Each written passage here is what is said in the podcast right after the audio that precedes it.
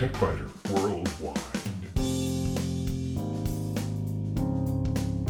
It's the High Tech Podcast in plain English with an hour's worth of news in about 20 minutes. That's because we leave out the commercials, the station breaks, the sports, and most of the jingles.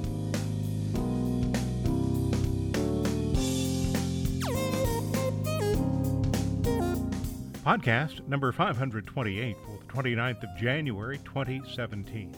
This week, criminals are building more convincing tricks that attempt to get users to reveal their login names and passwords, and it's easy to be fooled.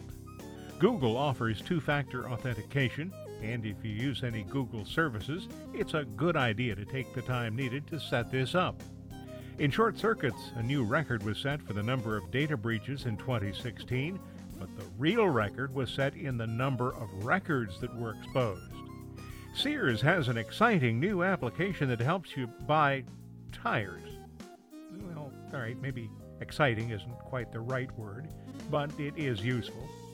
In spare parts, only on the website, better late than never, Facebook finally tries to take on the scourge of fake news. And there are efforts to design ways to give remote employees and third parties an easy to use method for secure access to corporate resources.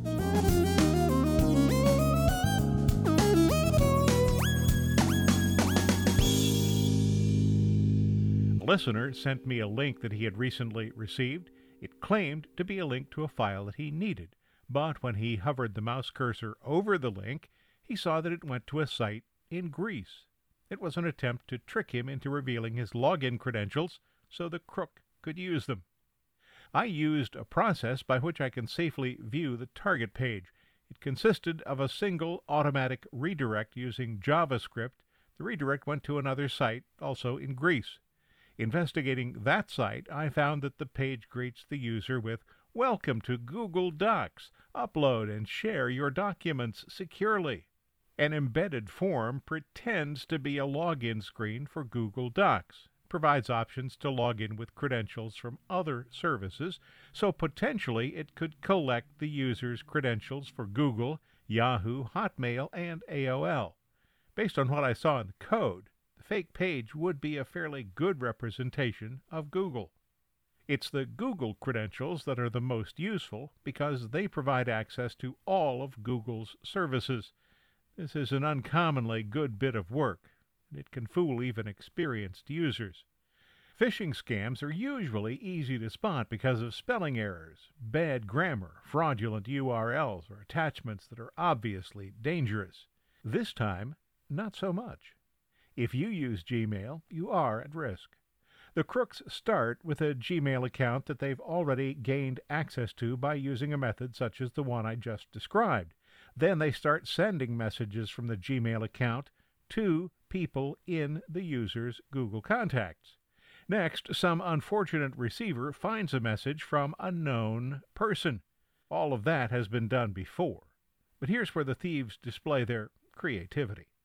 Because they have access to a real Gmail account, they also have access to messages that have been sent from that Gmail account. Their phony messages use a subject line, text, and attachments from emails already sent by that account. As a result, the message is from somebody the recipient knows, and the topic seems legitimate. The message has an attachment that's actually an image of the attachment sent previously, and the user who clicks that image will be taken to what looks like the Google login page. Sound familiar? That's what I described earlier. The thieves are about to gain access to another account. So, thinking the login page is legitimate, the victim enters a username and password. Their account is immediately compromised, and the crooks can start sending more fake messages to the new victim's correspondence. The URL looks legitimate.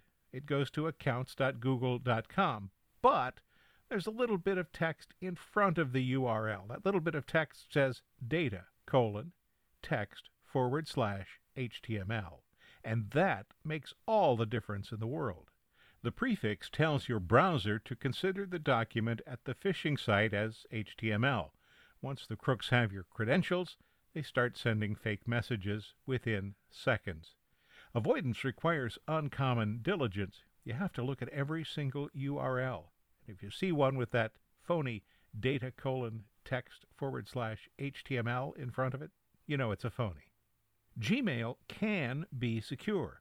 Google offers two factor authentication, and while it's cumbersome to have to receive an authorization code every time you log in, or log in from a new device, or you clear the cookies on an existing device, it can eliminate a great deal of trouble. And that's what we'll take a look at next.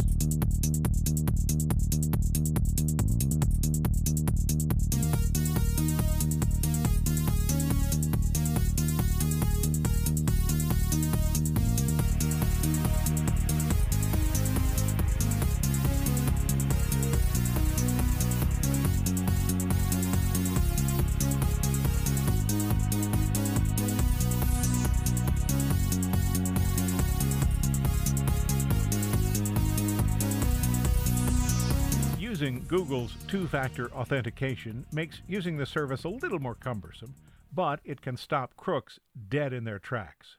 Google accounts have a username and a password.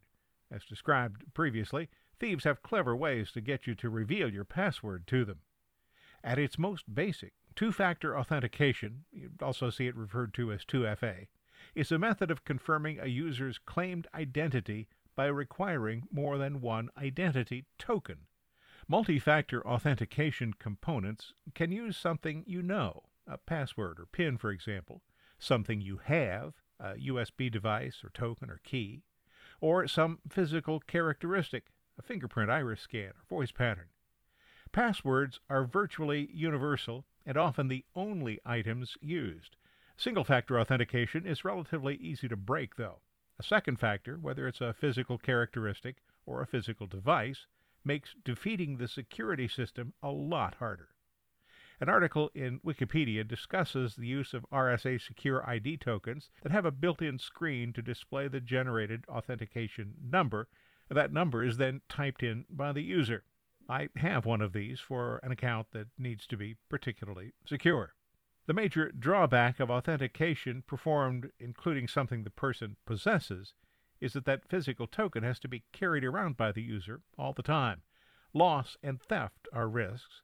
There is an alternative, though.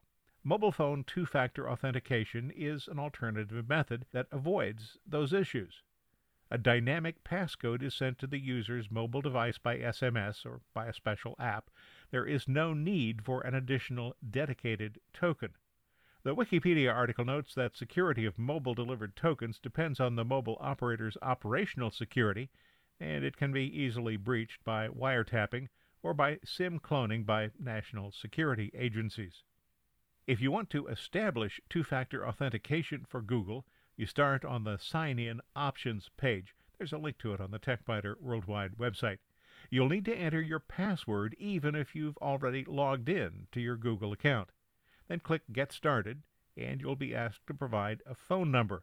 The phone can be either a cell phone or a landline. Cell phone users have the option of receiving a text message or a phone call. Landline users will not have the option of receiving a text message, just a voice phone call. Then click Try It, and you'll receive a one time code. Type that number in and continue to a page of options.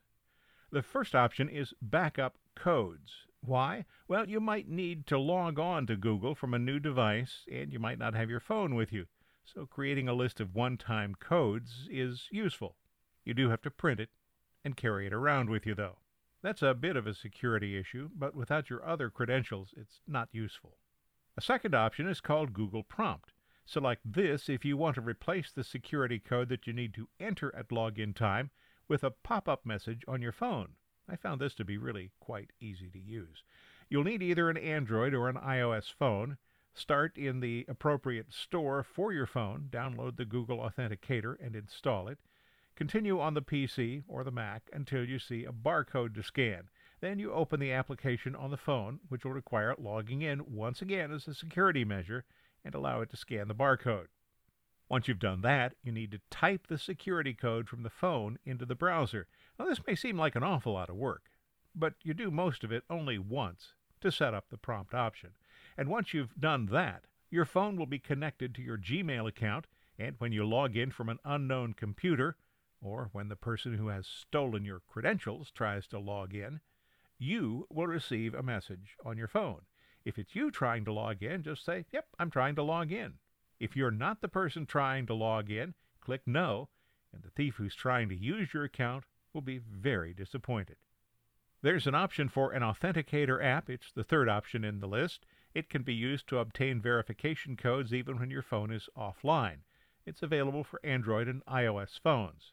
In fact, that's part of the option I just described. It's required for Google Prompt, but it can be used independently.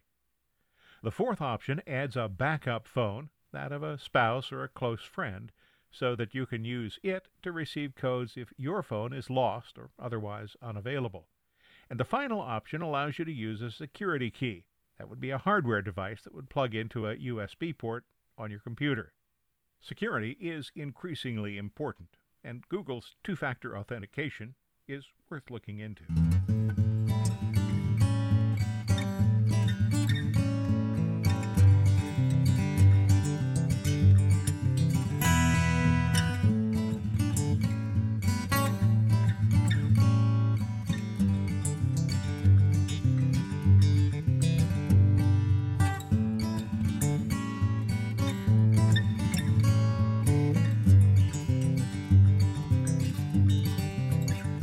Short circuits, it should be a surprise to nobody that 2016 was another record year for data theft.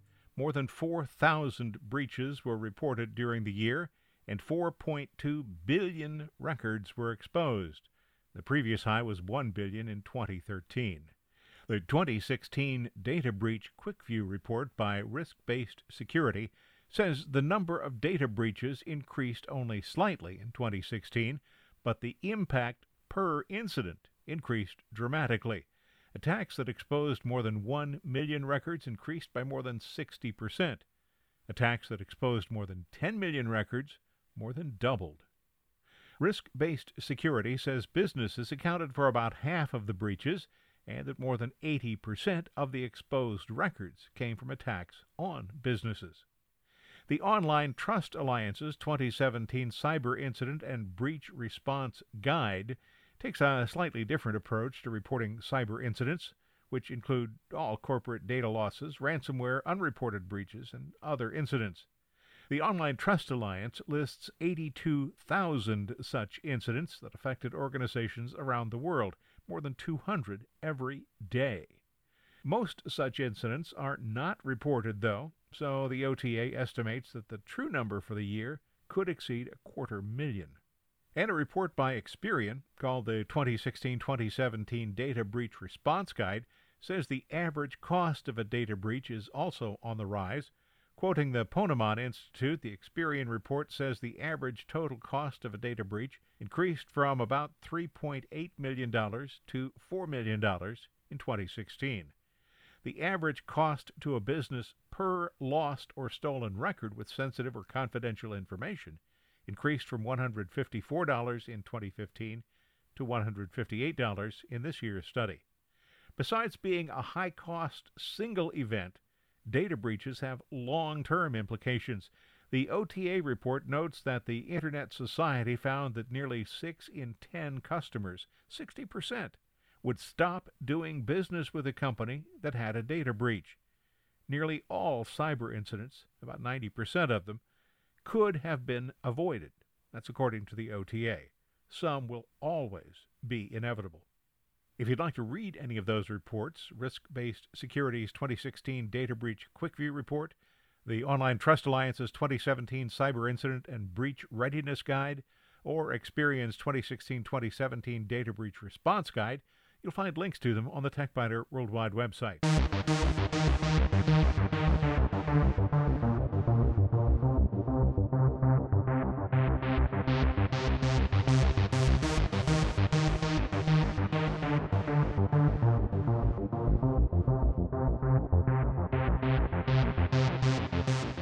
This could be the least exciting computer application ever. Shopping for tires?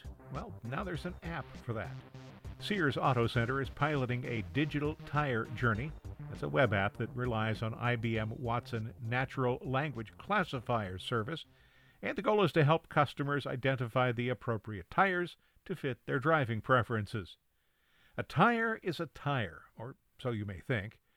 The Sears application will allow users to place themselves in one of the following categories Comfort Warrior, Value Seeker, Off Roader, High Performance, Safety Seeker, or Winter Warrior. And people who are old enough to remember when Chicken Man was on the radio will understand why I keep wanting to type Winged Warrior here. And yes, winged is pronounced that way, at least by Chicken Man. But to get back to the main topic, choosing the right tire can be difficult because thousands of different tire brands, makes, and models exist. Of course, your selection will be automatically limited to tires that are the right size for your vehicle.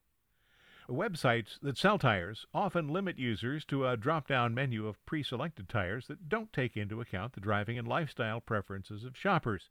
To find the best tire, consumers might want to consider their everyday routines and hobbies in addition to their vehicle's make, model, and tire size.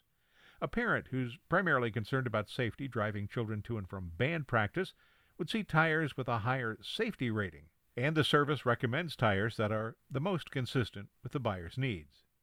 Brian Kaner, president of Sears Auto Centers, says the digital tire journey helps customers cut through the clutter by integrating digital, mobile, and online experiences with in store shopping. The user can start by entering a license plate number or the make and model of the vehicle. That's right. If Sears knows your license plate number, they also know the make and model of the car it's on or at least they do sometimes. I have a ham radio license plate, and when I enter that, N8 POV, the service tells me that it's too short. So I just describe the car with year, make, model, and trim information. The service recommended five tire choices. That's actually better than what I've seen from the dealer or from most other tire stores. If you'd like to give it a drive, check out the digital tire experience. There's a link from the TechByter Worldwide website. And Sears Auto Center has more than 600 locations nationwide. TechByter Worldwide, on the other hand, has only one location worldwide, and in spare parts, only on our One Worldwide website this week.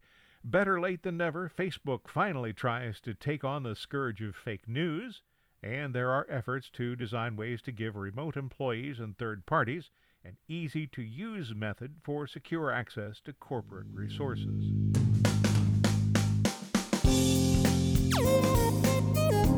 Thanks for listening to TechByter Worldwide, the podcast with an hour's worth of technology news in about 20 minutes. I'm Bill Blinn. Be sure to check out the website www.techbyter.com. And if you like, send me an email from there. See you next week.